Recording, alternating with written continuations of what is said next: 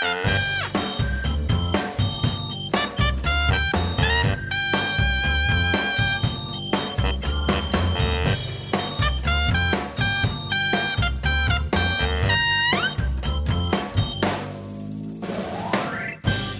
is vandaag reden voor een feest. Niet alleen omdat we dominee Den Oude in Katwijk zijn, maar ook omdat zijn dochter jarig is, of niet dominee?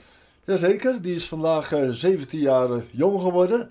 Dus, eh, en eh, Jeffrey hoorde ik dat zijn vrouw vandaag jarig is, 26 jaar geworden. Dus we hebben elkaar eh, gefeliciteerd. Dus het is een beetje een feestelijke setting deze podcast. Absoluut. Ja, ik zag een slinger aan het raam hangen. Ja, zeker. We houden toch een klein beetje van feest, ook al is het in Ja. deze tijd. Dus eh, ja, ja, ja, mooi. ja.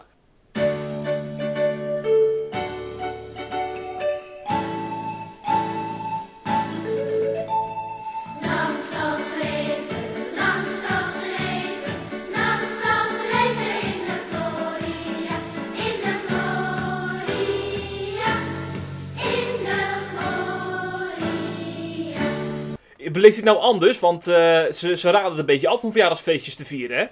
Ja, kijk, de familie kwam altijd toch al eh, niet, niet allemaal eh, op de verjaardag zelf. Ja, ze zijn wel het heel land verspreid.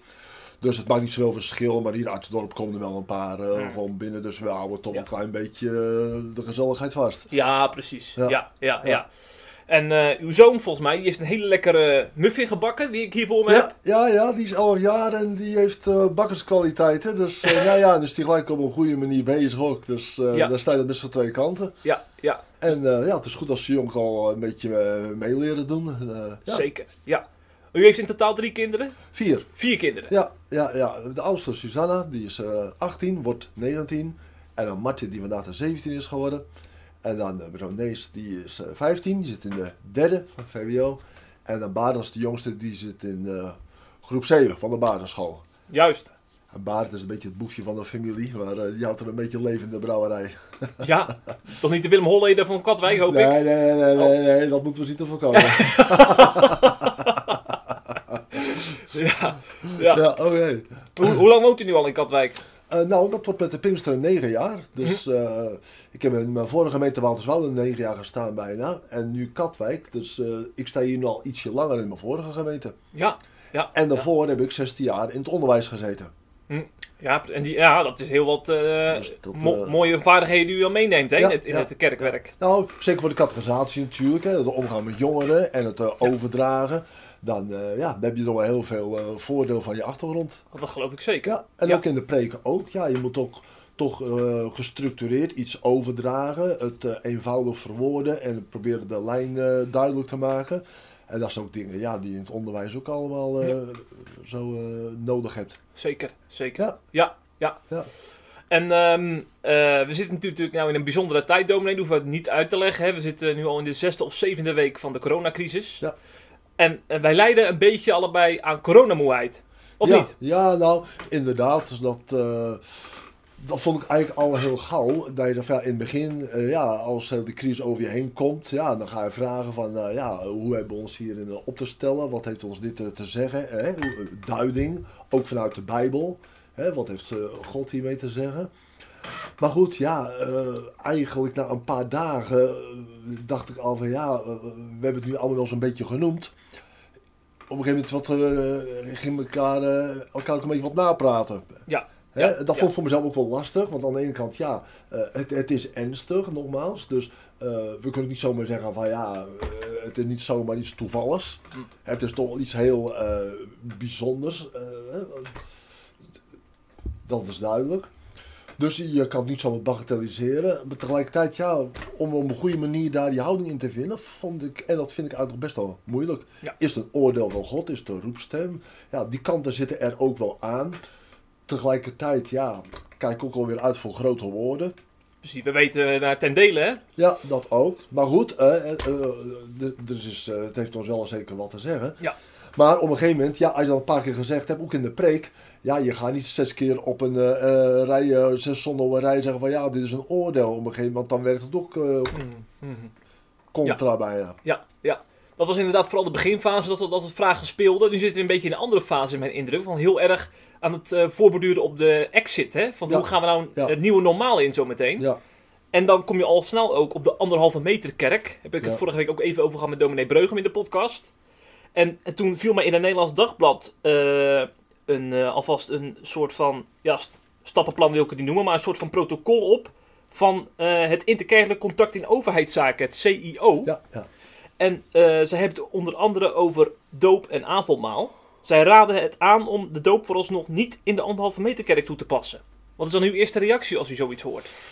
Ehm, ja, ik heb er eerst nog niet zo heel erg in verdiept, als kerkraad ook nog niet. Ja, we hebben sowieso geen kerkraadsvergadering.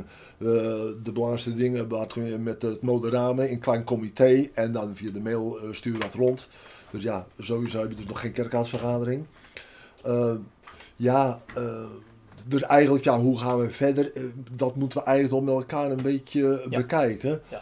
Maar eh, ja, Kijk, avondmaal is sowieso op dit moment niet aan de orde, dat snapt iedereen. Want ik hecht er wel aan, de gemeenschappelijke beker is voor mij toch wel ja, een onderstreping van het, eh, het, het, gemeenschap eh, met elkaar ook aan de tafel. Avondmaal is niet bedoeld voor in de huiskamer bedoeld. Nee, nee, maar ik bedoel ook niet met eh, kleine bekertjes. Ik Ah, hecht ook aan om allemaal uit dezelfde beker. Dat is voor mij echt wel Ja. een aangelegen punt. Ja, ja. Dus, maar daardoor, eh, ja, iedereen voelt wel aan, eh, dat kan op dit moment absoluut niet. Dus avondmaal is denk ik sowieso wel even niet aan de orde. En als we het dan hebben over de doop? Maar over de doop is wel iets anders natuurlijk. Dat voelt eh, ook iedereen wel aan. Eh bestemmensgevaar staat natuurlijk toch wel een stuk kleiner dan wanneer je uit dezelfde beker drinkt. En eh, ik vind ook, ja, ik, ik, ik neig ertoe om het voorlopig toch even uit te stellen. Het is voor mij ook weer niet zo urgent dat je zegt van ja, het moet en het zal nu, want we kunnen niet zes weken, acht weken wachten. Nee. Kijk eens, het gebeurt toch eens dat een kind bij de geboorte in het ziekenhuis ligt. En dat soms ook pas eh, drie, vier, eh, vijf maanden later gedoopt wordt. Mhm, mhm. Hè, dan dat op kijk in de Roomse kerk, dan moet je zo snel mogelijk eh, gedoopt worden. Ja, ja. Maar ja, wij protestanten zijn wat dat betreft toch wel ietsje wat, ja, wat nuchterder zou ik bijna zeggen. Ja, en voor de helderheid, u bent predikant in de herstelde vorm de kerk. En dat, Ja. daar worden ze de kinderdoop gehanteerd. Hè? Ja, ja, Ja. ja, ja, Ja. ja, ja. Want ik kan me voorstellen voor, voor volwassenen die tot geloof komen. Eh, die willen daar ook zo snel mogelijk natuurlijk uiting aan geven. Hè? Stel iemand die komt van buiten de kerk en die komt tot geloof in Katwijk. Dan Ja. wil je dat ook gelijk de doop eh, als Ja, ritueel bij hebben. Nou, eh, aan de andere kant, ik las juist pas een boek over de vroege kerk. En daar stond juist in van als iemand zich aanmeldde, die werd dan uh, catechumeen werd dat dan genoemd. Die wilde ook christen worden. Maar die moest drie jaar onderwijs ontvangen Oh. voordat hij gedoopt kon worden. En dat deed ze ook bewust om ook ja, iemand echt wel te bewaren voor ondoordachte stappen. Van ja, weet wel goed waar je aan begint. Dus juist niet te snel. Dus niet enthousiast van nou fijn joh, ik kom erbij en we dopen je even. Nee, juist niet. Bewijs eerst maar eens ook in je leven. Die mensen hadden natuurlijk vaak een ja, heidense achtergrond, ook al levensstijl. Eh, ja, bewijs eerst maar eens met je leven dat je werkelijk gebroken hebt met je verleden. Dat je echt verlangt om een leven met God te gaan leiden. Dus eh, ze waren er juist terughoudend in, eh, niet te snel. Ja. Dus ook in dat opzicht, ja, zeg we moeten ook weer niet ons al te veel op laten jagen. Al zou de doop, het is natuurlijk heel spijtig dat het niet kan. Maar al zou het een half jaar uitgesteld moeten worden, dan eh, vind ik dat ook niet nou om daar nou zo opgewonden over te doen. Nee, nee, nee. Maken jullie in de kerk gebruik van livestreams?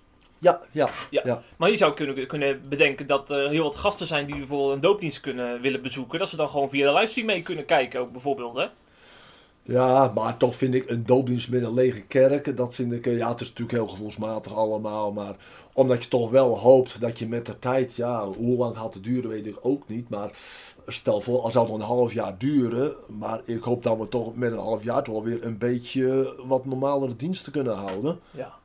En dan van goed, dan vind ik toch een doop in het midden van de gemeente. Hè. Het is juist geen onder onsje. Ik vind het toch wel belangrijk dat eh, de gemeente zijn ook kinderen van de gemeente. Het is niet alleen maar de ouders die een kind een doop houden. Ja, ja, dus u hecht de waarde aan dat de gemeente er wel bij ja, is. dat, op dat zo'n vind ik toch wel.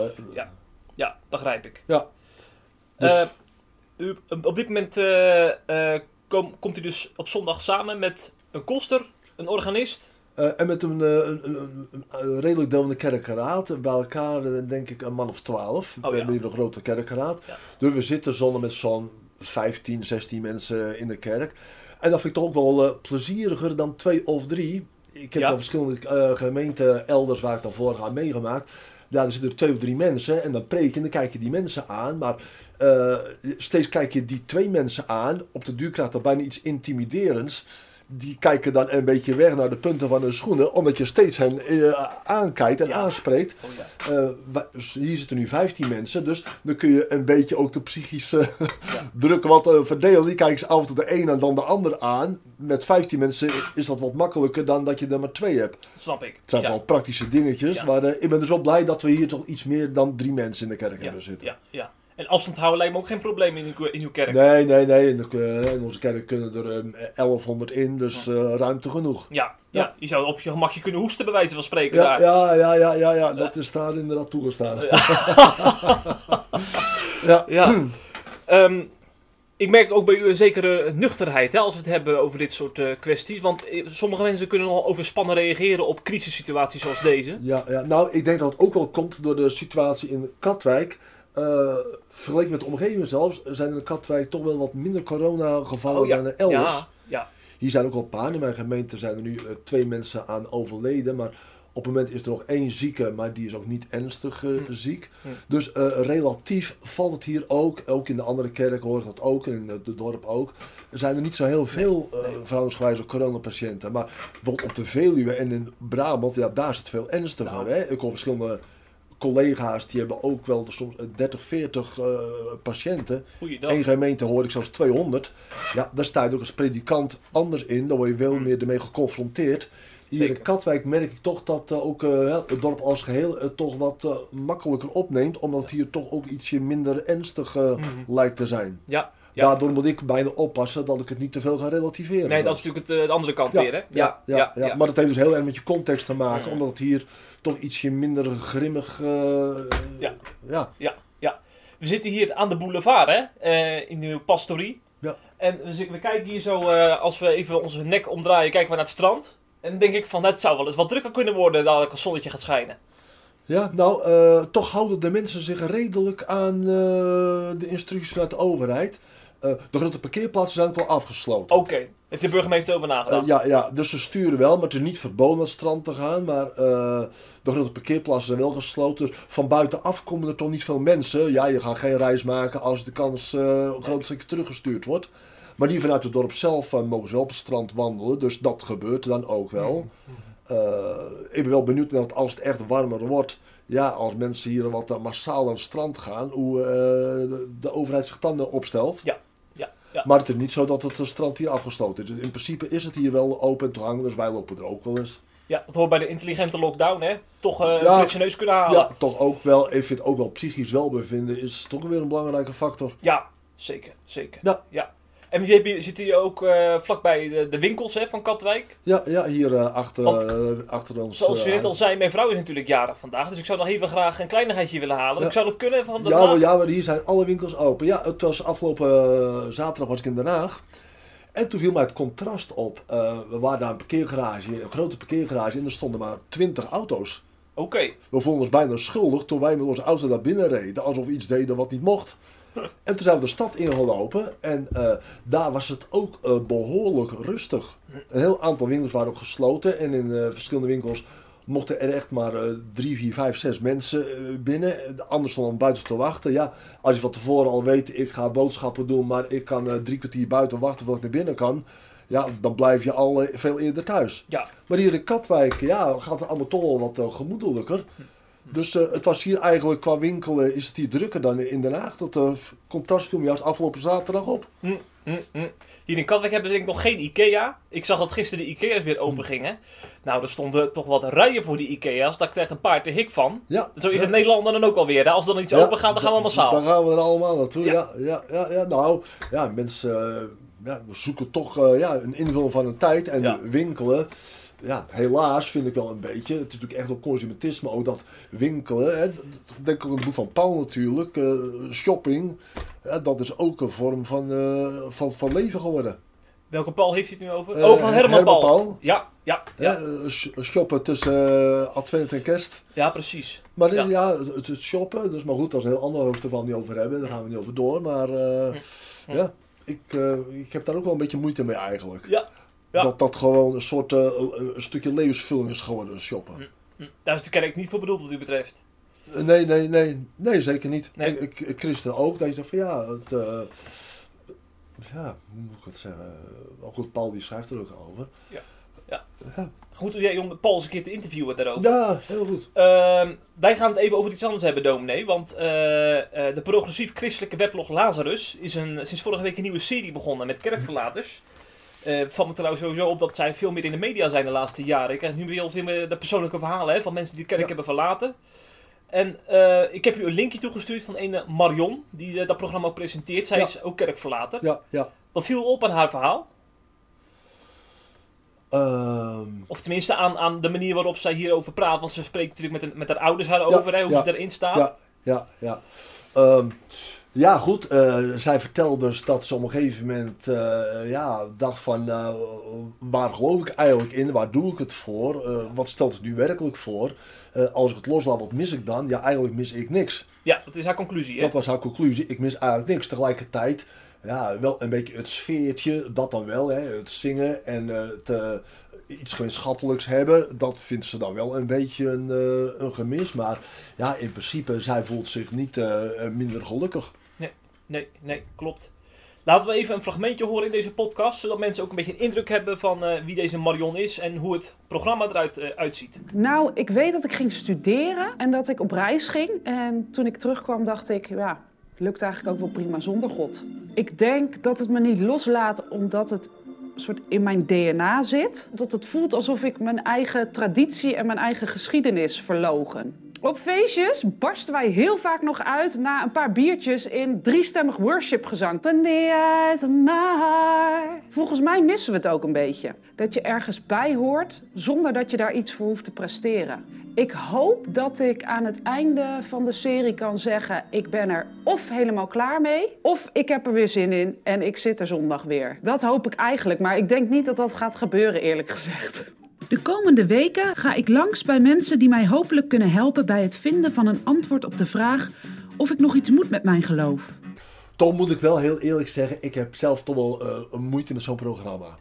Oh, vertel, waarom? Ja, ehm, ik vraag me ook af of je kerkverlating zo prominent eh, een, podium moet geven. We hebben het natuurlijk wel over een enorm groot maatschappelijk eh, issue. Hè? De secularisatie is Ja. enorm. Ja. We, we kennen alle cijfers. Dan is het ook goed om dat in beeld nou, te brengen. Kijk eens, ik wil het ook niet ontkennen of zeggen van dit mag niet gehoord worden. Of, eh, da- daar gaat het me Nee. niet over. Maar eh, aan de andere kant, ik denk ook, eh, ja, nu doen mensen eigenlijk heel verbaasd van ja, dat mensen afhaken, hoe aangrijpend het ook is, begrijp me goed. Tegelijkertijd, het is eigenlijk een groter wonder als iemand wel gelooft dan als iemand niet gelooft. En zo is het altijd ook geweest. Nu draait het eigenlijk om. Ik draai het om. Ja. Hè, dus ten diepste nu wordt het opeens van ja, wat is het vreemd dat mensen afhaken. Ja, nogmaals, het is erg genoeg. Maar tegelijkertijd, de Bijbel is er altijd, wij zijn altijd onwillige zondaren. Er zijn nooit gewillige mensen geweest. Mhm, mhm. Ja. Dat er nu, er zitten verschillende aspecten natuurlijk aan, eh, het, eh, aan de kerkverlating. En nogmaals, het is eh, aangrijpend genoeg. Tegelijkertijd denk ik ook weer, het evangelie is ook hè, voor de Grieken een dwaasheid en voor de Joden een ergernis. Ja. De ergernis van het kruis is er altijd geweest. Toen Paulus op de Areopagus preekte, ja, toen hebben ook de meesten op een voorhoofd getikt. Die, die man die is niet goed bij zijn hoofd. Mhm. En Jezus die gestorven is en die weer levend wordt. Ja. Dat was er toen ook al. Dus in dat opzicht gebeurt er nu eigenlijk niet veel nieuws. Wij preken Christus de gekruisigde, de Joden ergernis, de Grieken een dwaasheid. En ook de Heer Jezus heeft ook herhaaldelijk ervoor gewaarschuwd. Denk aan de gelijkenis van het zaad. Dat zaad dat eh, op de weg valt en ook eh, in de akker.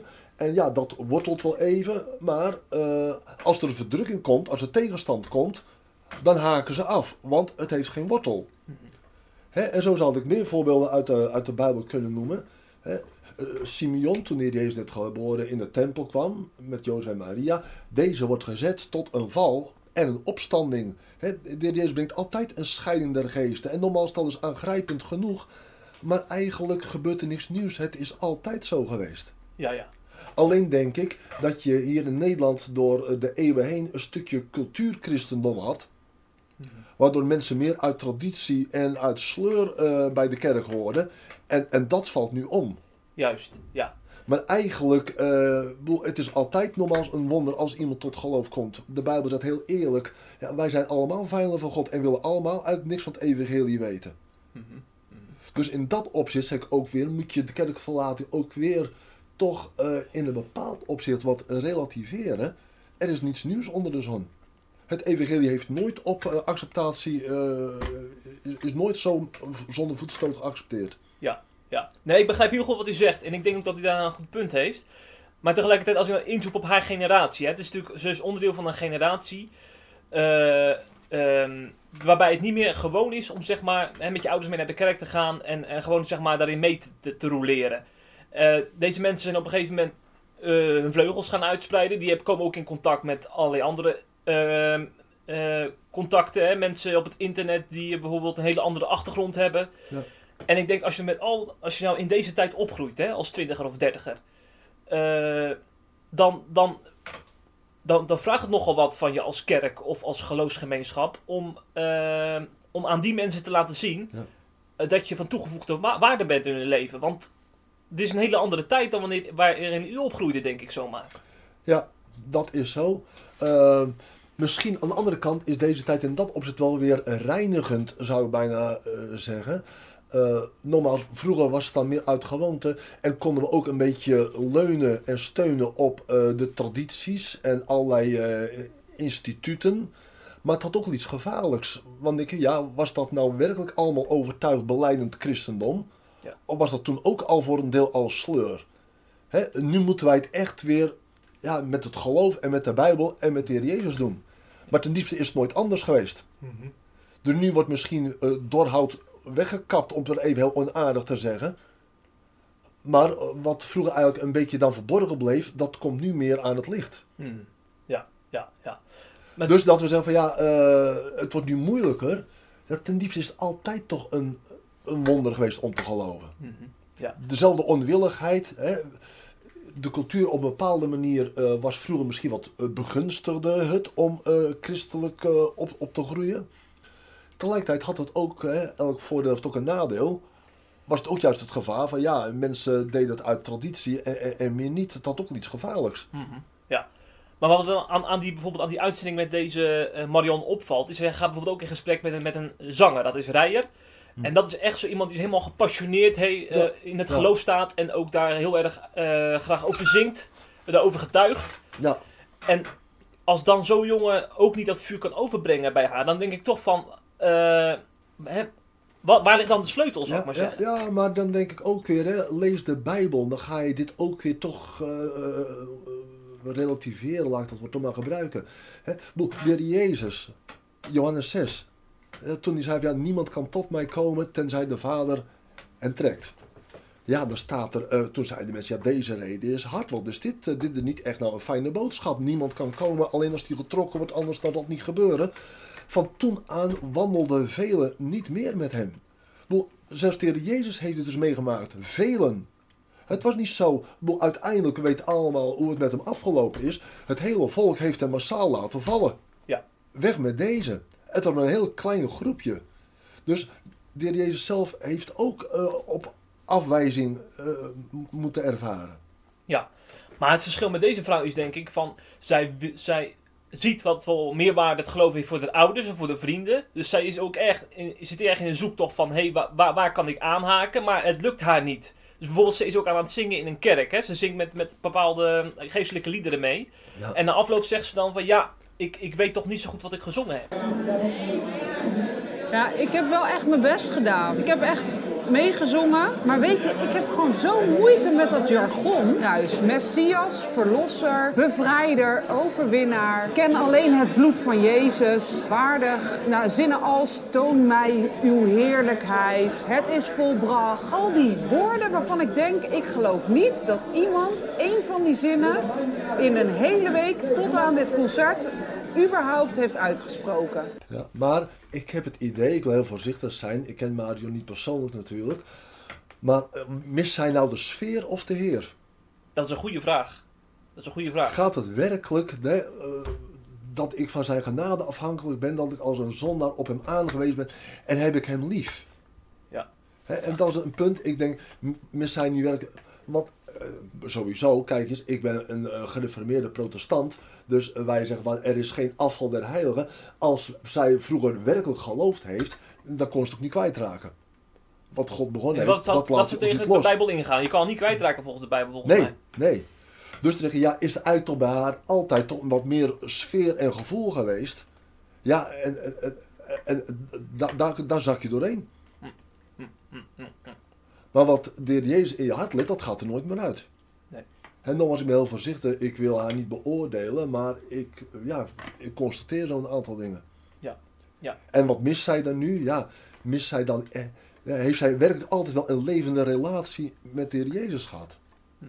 Ja, want dat Want staat dan- natuurlijk boven de muziek en, en alle... eh, Uiteindelijk wel, want dan eh, kan ik het ook zonder muziek en toeters en bellen. Ik zeg het heel voorzichtig nogmaals, want ik kan niet in haar hart kijken, maar dat zijn dus wel gedachten die bij me boven komen. Mhm. Ja, ja. Maar ehm, om het even... En weer- ook eh, denk ik van, eh, ik weet ook niet hoe zij, eh, wat haar de sfeer was in de gemeente waar zij in opgegroeid is.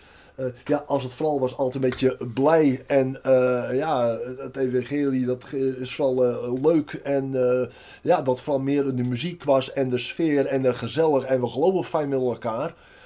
Of is het iets van de ens van, ja, wij moeten wedergeboren worden. Heeft zij ook iets van die ernst ook geproefd? Ik denk dat dat ook wel verschil maakt. Hè, ik bedoel, ik weet ook in hele behoudende kringen is er ook kerkverlating. Maar ik denk toch wel als ja, iets van de ernst ook van eh, het, het geloof, niet de somberheid, maar wel iets van de ernst, dat dat ook wel meespeelt. Ja, ja, ja. Want als het heel makkelijk is om te geloven en ja, de toren van God, bij wijze van spreken, nooit echt een werkelijkheid voor je is geweest. Ja, eh, al geloof ik niet in God, ja, dan eh, zal dat mij verder ook niet allemaal erg bezighouden. Ja. ja, dit is een beetje de balans tussen de zonde en de genadeboodschap Ja, het maar, maar als dat al niet was, ja, dan mis je eigenlijk alleen maar Ja. sfeer en verder niet. Ja. Maar wat, wat me nog, waar, me nog, eh, waar ik nog even bij stilstond deze week. Mijn vrouw en ik kijken nu een Netflix-serie over eh, eh, de apostelen van Jezus, zeg maar na de kruisiging. Dus dan wordt ingezien op Petrus en Paulus en dergelijke. Ja. En dan valt me dan op hè, dat, dat de Heer Jezus zich heel erg specifiek aan Paulus openbaart op een gegeven moment. Hè, het begin van zijn bekering. Ja, En eerlijk gezegd, dan denk ik van, kijk, die Paulus die kon er echt niet omheen. Die, die, met eigen ogen zag hij Jezus en eh, hij zag licht, hij, Ja. zag, hij zag van alles. Ja. En denk ik, bij, bij mensen als Marion, dat is toch anders. Want eh, bij ons wordt dan gewoon gezegd, ja, ga in, ga in de Bijbel lezen, ga bidden. Dat is toch minder concreet dan wat, wat, wanneer- wat zo'n Paulus en Petrus hebben meegemaakt, vind ik. Dat vind ik toch een beetje oneerlijk. Nee, eh, ik denk wat Paulus meegemaakt was, dat is geen eh, een maatstaf. Dat is ook wel iets buitengewoons. Ja. Kijk, er zijn meer christenen die een hele eh, radicale bekering meemaken. Hè? Maar de gewone weg is dat de Heer door het woord werkt. Want anders is toch het gevaar groot dat ik ga wachten op een bijzondere openbaring. De grond van mijn geloof is niet een bijzondere ervaring, maar dat ik de belofte van het evangelie ga geloven. En dat is niet een keuze van mij, maar als het ware dat God zich zo aan mij opdringt dat het gewoon onmogelijk is om hem nog langer te ontwijken en af te wijzen. Mhm. Om het zo maar te zeggen. Ja. Hè, dus eh, ik mag iets uit de Dordtse leerregels, heel Oh, kort. Dat is ja, iets, eh, tuurlijk. maar dat vind ik wel toch heel mooi. Ik heb juist afgelopen zondag in de gemeente nog aangehaald. Dan gaat het over de zekerheid van het geloof. En dan toch in die oude Dordtse leerregels. Als u de, de taal is een beetje wat eh, Ja, voor de, voor de maar- luisteraars is het een beleidingsgeschrift uit, maar uit de Dordtse synode Ja. in, eh, tegen de remonstranten, heel die discussie, oké. Maar dan noemen ze van, nou, hoe kun je nou zeker zijn van je geloof? En dat vind ik wel heel leerzaam, wat zij dan zeggen. Dan noemen ze drie dingen, drie fundamenten, hoe kun je nou zeker zijn van je geloof? En dan zeggen ze heel nadrukkelijk, ik lees toch even in die 17e eeuwse taal voor. Eh, en die volgens spruit deze zekerheid niet uit een bijzondere openbaring zonder of buiten het woord, maar uit het geloof aan de belofte van God, die hij tot onze troost zeer overvloedig in zijn woord geopenbaard heeft. Nou, ik denk juist in deze tijd zitten mensen heel vaak op allerlei experience te wachten, bijzondere openbaringen. Het is juist klassiek gereformeerd om te zeggen, daar moet je juist niet in zoeken. Want een bijzondere openbaring, ja, dat kan een gevoel zijn, maar dat ik later denk van, ja, maar wat, wat, wat was dit nou? Emotie of wat? Kijk, de beloften van God, die zijn vast en zeker. Die stonden er gisteren en die staan er vandaag en die staan er morgen nog. Anders dan zoek ik toch de zekerheid in mijzelf. Wat heb ik beleefd? En dan krijg je ook dat heigerige... Ja, je gaat van experience naar experience. ik moet juist bij de vaste belofte van God zijn. Daar kan ik op aan. Mijn gevoel is heel bedriegelijk. Als ik het voel, heb ik het. Als ik het niet voel, ben ik het kwijt. Dat zie je dus bij Marion gebeuren. Nee, het anker van mijn geloof eh, ligt juist in de vaste belofte van God. En dat lijkt misschien aan de ene kant eh, een beetje wat saaier en wat vlakker. Ja, in onze tijd, waar alles juist weer op emotie en beleving is gericht. Ja, is dit misschien wat minder eh, aantrekkelijk. Maar uiteindelijk, dit is wel het beleiden van de kerk van alle eeuwen. Het is niet alleen maar de opvatting van Dort, maar dit is gewoon van de, de, het christendom van alle eeuwen. Dit kom ik ook bij Luther en bij Augustinus tegen en bij Spurgeon. Wij moeten toch leven in de, ons anker uitwerpen in het woord, toch? Ja. En is het wel meer dan een verstandige conclusie natuurlijk van ja, ik lees de belofte, dus dan zal het al waar zijn. Het is al de Heilige Geest die als het ware een krachtige overtuiging in mijn hart werkt dat het waar is. Maar de zekerheid is natuurlijk niet altijd gelijk. Meestal niet. Als iemand tot geloof komt, meestal is dat een proces. Wat Paulus meemaakte met een schok als het ware, een instant bekering, dat is juist meestal niet de gewone weg van God. Nee, nee, nee. nee. Nou ja, maar het deze vrouw zit ook in een zoektocht, zegt ze zelf. Ja. Dus het zou kunnen dat zo'n programma kan het begin van zo'n Laten we zijn. hopen dat ze toch weer terugkomt. Ja. Ja, daar heb ik ook om gebeden. Toen ik het las, het greep me ook aan. Ja. Ik heb echt al voor haar gebeden. Dat is mooi. Kijk, dat moeten we altijd doen. Hè? Ik bedoel, eh, je moet mensen niet afwijzen. Het, het is wel met verdriet dat je iemand eh, ziet eh, afhaken. Ja. Ik vraag me ook nog even af, tenslotte van, eh, van dit eh, blokje. Moeten we als kerk ook in de spiegel kijken? Want laten we eerlijk zijn, in de kerkgeschiedenis hebben we natuurlijk ook een hele traditie opgebouwd. Waarbij, eh, we proberen natuurlijk wel de kern daarbij ook in, in acht te nemen. Maar het kan ook wel eens zo zijn, is mijn indruk, dat als ik de verhalen van kerkverlaters hoor, dat op een gegeven moment zoveel randzaken zijn bijgekomen dat de kern uit zicht is verdwenen. Dat kan gebeuren. Eh, maar toch denk ik, wat ik net ook uit de Bijbel aanhaalde. De Heer Jezus, hij preekte. Maar toen hij eerlijk zei waar het op stond, van toen van wandelde veel niet meer met hen. Hè, de gelijks van de brede en de smalle weg, aangrijpend. Ja, de Ja. meeste mensen wandelen op de brede weg. Nogmaals, daar kan ik me niet zo bij neerleggen van eh, dat is dus zo, dus dat hoef ik me verder niks aan te trekken. Iedereen die op de brede weg wandelt, is er één te veel. We hopen van harte dat het heel druk wordt op de smalle weg. Mooi Maar we moeten wel eerlijk zeggen, in de Bijbel staat wel zo dat de meesten op de brede weg wandelen. Dus ik denk als mensen afhaken, dat ze afhaken op de cultuur, dat zal meespelen. Maar ten diepste gaat het toch over de kern eh, dat zij Jezus Christus afwijzen. Ja. Want kijk eens, ik ga Jezus Christus pas aannemen als ik ook beleid en ervan overtuigd ben dat ik een verloren zondaar ben. En dan ga ik zelf dus over de kop. En ik denk dat dat iets van de ergernis is. Ik moet als een verloren zondaar tot hem komen, om maar even heel klassiek te zeggen. Ja. En dat is de aanstoot. Hè, mijn hoogmoed moet eraan. En dat moet bij mij iedere keer gebeuren. Het evangelie is niet aantrekkelijk. Nee, kijk, dat, is, ik, ben, ik ben een kind van deze tijd. Hè? Ja. De eerste vraag die wij eh, onszelf afvragen bij dit soort kwesties is: wat, voor, wat, heeft het, wat heb ik hieraan? Ja. Wat, is, wat is de meerwaarde voor mijn leven om mij eh, bij de kerk toe te voegen? Ja, maar dan denk je al verkeerd. Dan denk je van jezelf, wij moeten voor God uitdenken. Dat is al onze zondeval. Ik sta in het centrum. En hoe kan mijn leven maximaal een prettig leven worden? En misschien kan God daar ook nog een bijdrage aan leveren. En de kerk, om mijn plezier te maximaliseren. Maar dat is een fundamentele denkfout. Dat is dus bekering. Niet ik sta in het centrum. God staat in het centrum van mijn leven. Ik ben er voor hem en hij is er niet voor mij. En dat is dus een punt, ja, in deze tijd waarin het individualisme inderdaad alles draait om ik. En nu zie je dus dat het evangelie staat daarin haaks op, op de mens. Ja. Maar ten diepste is dat altijd zo geweest. Moet er gelijk weer bij zeggen. In deze tijd komt het wat misschien wat geprononceerder naar voren. Maar ten diepste is het altijd. Wij moeten als vijanden met God verzoend worden, zegt Paulus. Dat is de werkelijkheid. Dus in dat opzicht is er diepste niks nieuws onder de zon. U heeft, net, u heeft dus gebeden voor Marion, vertelde u net. Ja. Wie ook gebeden heeft, dat is Louis van Gaal. Eh, een van de grootste voetbaltrainers ooit in de Nederlandse geschiedenis. Hij was afgelopen zondag te horen in het programma Hoge Bomen van Jeroen van der Boom. En daar gaan we even een fragmentje van eh, luisteren. Bid, ja, nou, ik heb gebeden. Dat heb ik. Alleen, dat doe ik niet meer. Niet. Nee, dat- Mee gestopt? daar ben ik mee gestopt. Sinds eh, de dood eh, van mijn vrouw eh, heb ik eh, gedacht... eh, als er een God zou zijn, dan zou die God mijn vrouw niet laten overlijden op zo'n manier. Mensonterend. mensonterend. Zo kwam het in ieder geval bij mij over. als, als je vrouw er alles voor doet om te overleven. En het lukt niet. En het is zo'n goed mens. Ja. Waar is die God dan? En ja, dat is.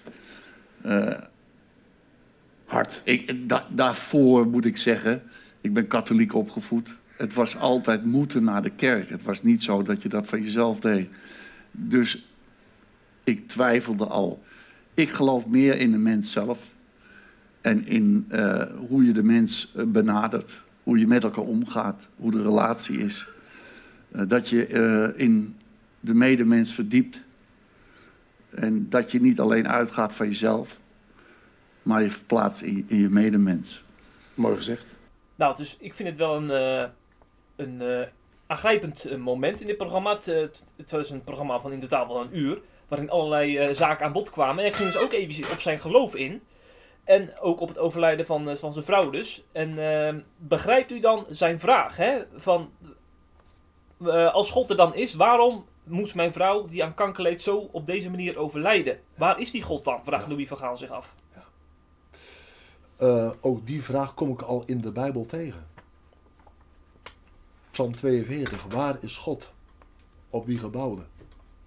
Hè? Psalm 22, mijn God, mijn God, zegt David ook daar, waarom hebt u mij verlaten? De heer Jezus zegt aan het kruis, maar David heeft het al in Psalm 22 ook gezegd. Dus ook in de Bijbel kom je al mensen tegen die zeggen, juist op het moment dat u het hardste nodig hebt, heren, waar bent u? Ik, zeg het met alle schroom, want eh, het levensleed van een mens denkt daar niet makkelijk over. Ik kom het in een pastoraat ook tegen. Tegelijkertijd moet ik dus wel zeggen, ook in de Bijbel kom ik dit ook tegen. Dus het is ook niet iets van deze tijd. Maar ik merk wel, door de worstelingen heen, ja, en dat hoop je, dat mensen juist in hun verdriet en hun traan juist de, de troost zoeken bij de enige bij, wie het werk te vinden is. Ik kan het wel begrijpen op een bepaalde manier dat eh, mensen bij soort wraak nemen op God. Van ja, eh, als God er nu niet is, dan reken ik af met God en heb ik het gehad met God. Bijna als een soort eh, vergeldingsactie. Hij is niet voor mij, dan ben ik er niet voor hem. Maar ik denk dat toch van. Maar ik bedoel, zal hij hiermee getroost wezen? Hij heeft dan God uit zijn leven gebannen. Maar is hij daardoor getroost? Dat lijkt mij sterk. Helpt hem dit? Ik vind het eigenlijk heel aangrijpend dat juist de enige die hem troosten kan, die wijst hij af. Ik zeg het in alle voorzichtigheid. Ik kan het wel als een menselijke reactie op een bepaalde manier begrijpen vanuit de aanvechting en de verwarring. Het kan stormen van binnen. Maar toen zegt Louis, de oude catechisme, wat is uw enige troost in leven en sterven? Ga juist met je vraag en met je aanvechting. David die zegt ook, heren, waar bent u? Dat mag je ook aan de heren vertellen. Heer, ik begrijp u niet. Deze wereld is zo onmogelijk. Ik heb het in mijn pastoraat ook diverse malen aangrijpende situaties meegemaakt. Ik denk aan een jongen van 15 jaar die verongelukte. Toen kwam bij zijn ouders. Die zaten ook vol tranen en dat was hartverscheurend. Maar zij mochten toch in een grote verslagenheid toch juist de toevlucht zoeken bij de Heer Jezus. En daarin toch getroost worden. Al was het met tranen in de ogen en is dat verlies een levenslange wond gebleven. Maar wat, dat vind ik dus interessant. En waarom dan die ouders wel een toevlucht zoeken tot God en Louis van Gaal niet? Waar zit dan zeg maar het, eh, het verschil? Wat is het geheim dan voor die mensen?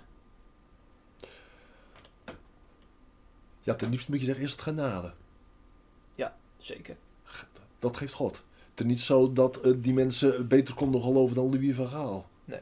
Tegelijkertijd kun je ook niet zeggen, oh, dus oh God laat Louis van Gaal vallen en die mensen heeft er vastgehouden. Hè, op een gegeven moment moet je ook stoppen. Er zijn ook dingen waar ik ook geen antwoord op heb. Mhm. Maar je kan Louis wel de weg wijzen van, joh, er is maar één die je werkelijk troost kan geven. En eh, dat is niet zomaar een goedkoop evangelisch praatje. De kerk, als je denkt aan de vervolgde kerk, hoeveel martelaren, daar zitten ook weduwen, een man is vermoord. Eh, vrouwen die zijn verkracht, eh, kinderen die hun ouders kwijt zijn. Hè. Louis is ook niet de enige die met een gebroken leven. Nogmaals, ik kan makkelijk praten, ik zeg maar heel voorzichtig. Mhm. Maar wereldwijd zijn er nu miljoenen mensen. Die ook, maar die toch juist in hun diepste verdriet juist een toevlucht nemen tot de Heer Jezus.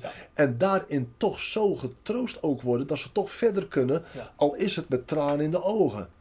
Dus ook die verhalen zou ik hem naar voren houden van Louis. Het is niet zomaar een, een, een, een fopspeen die we jou aanbieden.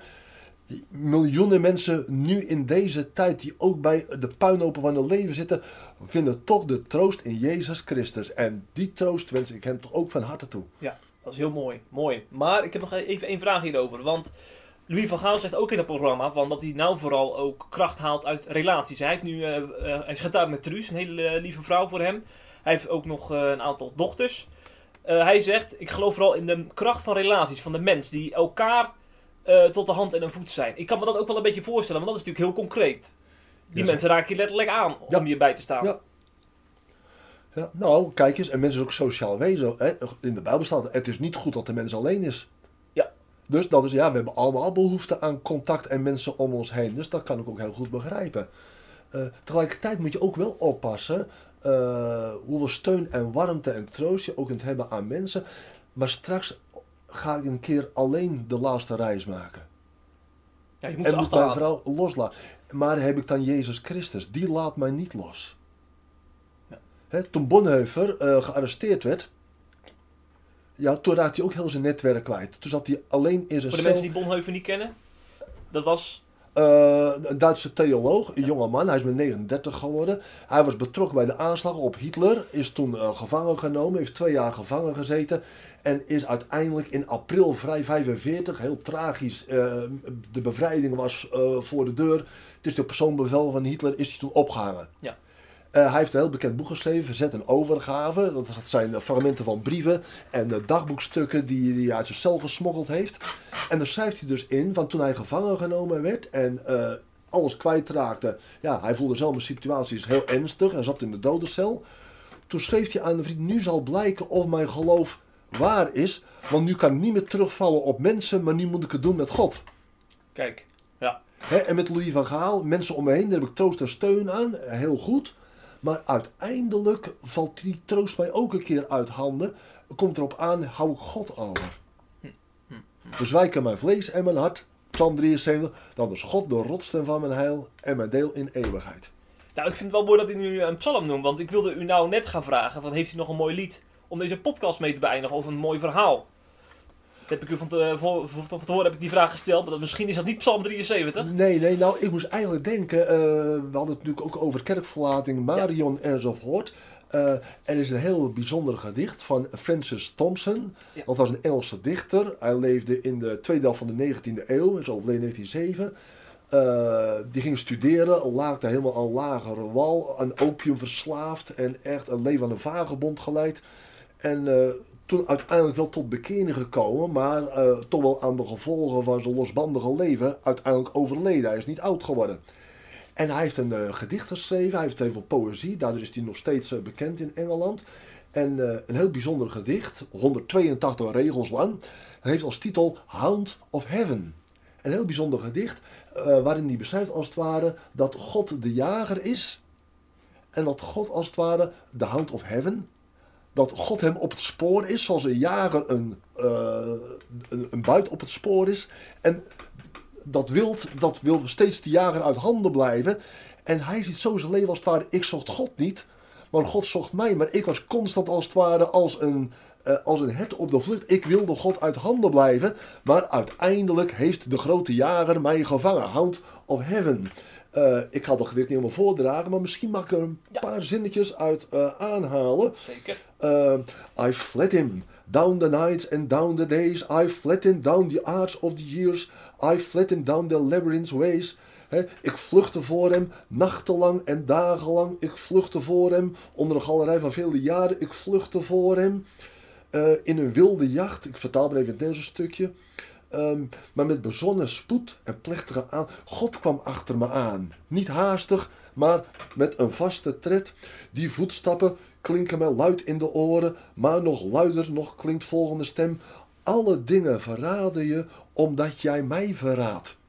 Dat maakte die Francis Thompson mee in zijn leven. Alle dingen verraad je, je raakt alles teleur. Hoe komt dat? Omdat je mij verraadt. All things betray thee, who betrays me, zegt God.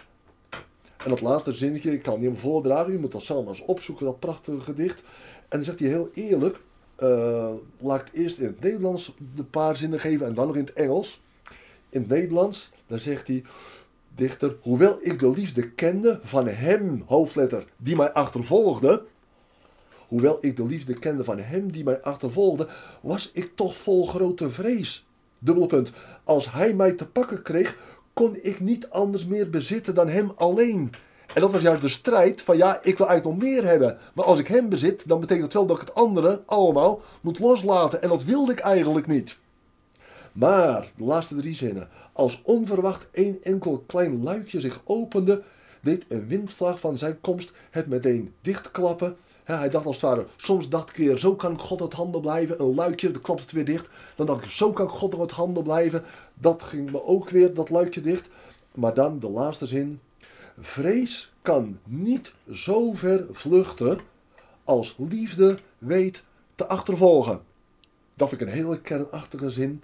Vrees kan niet zo ver vluchten, dat deed die Thompson. Was constant als het ware van God op de loop. Maar vrees kan niet zo ver vluchten als liefde weet te achtervolgen. Fear wist not to evade as love wist to pursue. En dat vind ik heel kernachtig. En dit is eigenlijk het evangelie in een prachtige zin samengevat.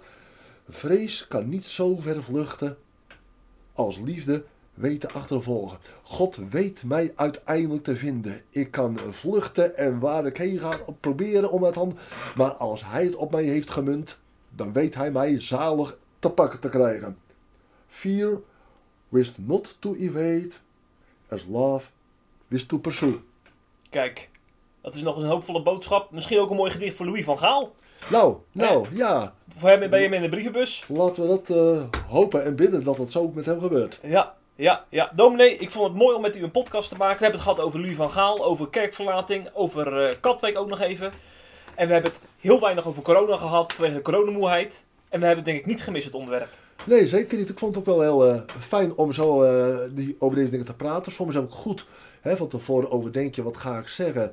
Eh, dat je bepaalde dingen toch eens even wat verdiept en erover nadenkt. Dus het heeft mij ook weer opgescherpt. Kijk, En weer nog dingen verder te denken gegeven. Ja. Heel fijn elkaar ontmoet te hebben. zeker. We kennen elkaar al Ja. een heel aantal jaren. Ja. En ieder contact er altijd heel eh, spontaan en open. We hebben een beetje hetzelfde karakter. Ja, Fijn om elkaar ontmoet te hebben. zeker. En dominee, nou is natuurlijk wel de vraag. Gaan wij elkaar op de Haamstede-conferentie zien eh, dit jaar? Want het is natuurlijk wel lastig nou, hè? Dat eh, ben ik heel benieuwd naar. Eh, het zal spannend worden. Eind augustus gaan we het halen of niet. Maar ja, ik hoop het van gans van harte. Ik vind het altijd een hele mooie samenkomst. Die interkerkelijke ontmoetingen, die betekenen voor mij heel veel. Ja, want er komen zo'n 200 dominees op, Ja. in, drie dagen voorbij. Ja, interkerkelijk. En vooral dat je daar heel veel gelegenheid hebt voor persoonlijke gesprekken en ontmoetingen. Juist uit verschillende, verschillende kerken. Maar wel dat je je heel erg geestelijk eh, verbonden weet. Eh, ik ben blij dat je daar even over de kerkmuren heen kan kijken. En eh, met elkaar alle dingen kan delen die je lief zijn en die je bezighouden. Ja, ja. Nou, we gaan over een paar maanden zien hoe corona ervoor staat. Dan weten we of de conferentie er wel of niet komt. In ieder geval één ding is zeker, u staat zondag weer op de kansel. Dat gaat sowieso gebeuren. Ja, dat gaat gelukkig altijd door. Het evangelie is niet te keren. Zo is het. Bedankt voor de podcast, Ja, dominee. graag en tegen de luisteraars zeg ik tot de volgende keer. Thank you.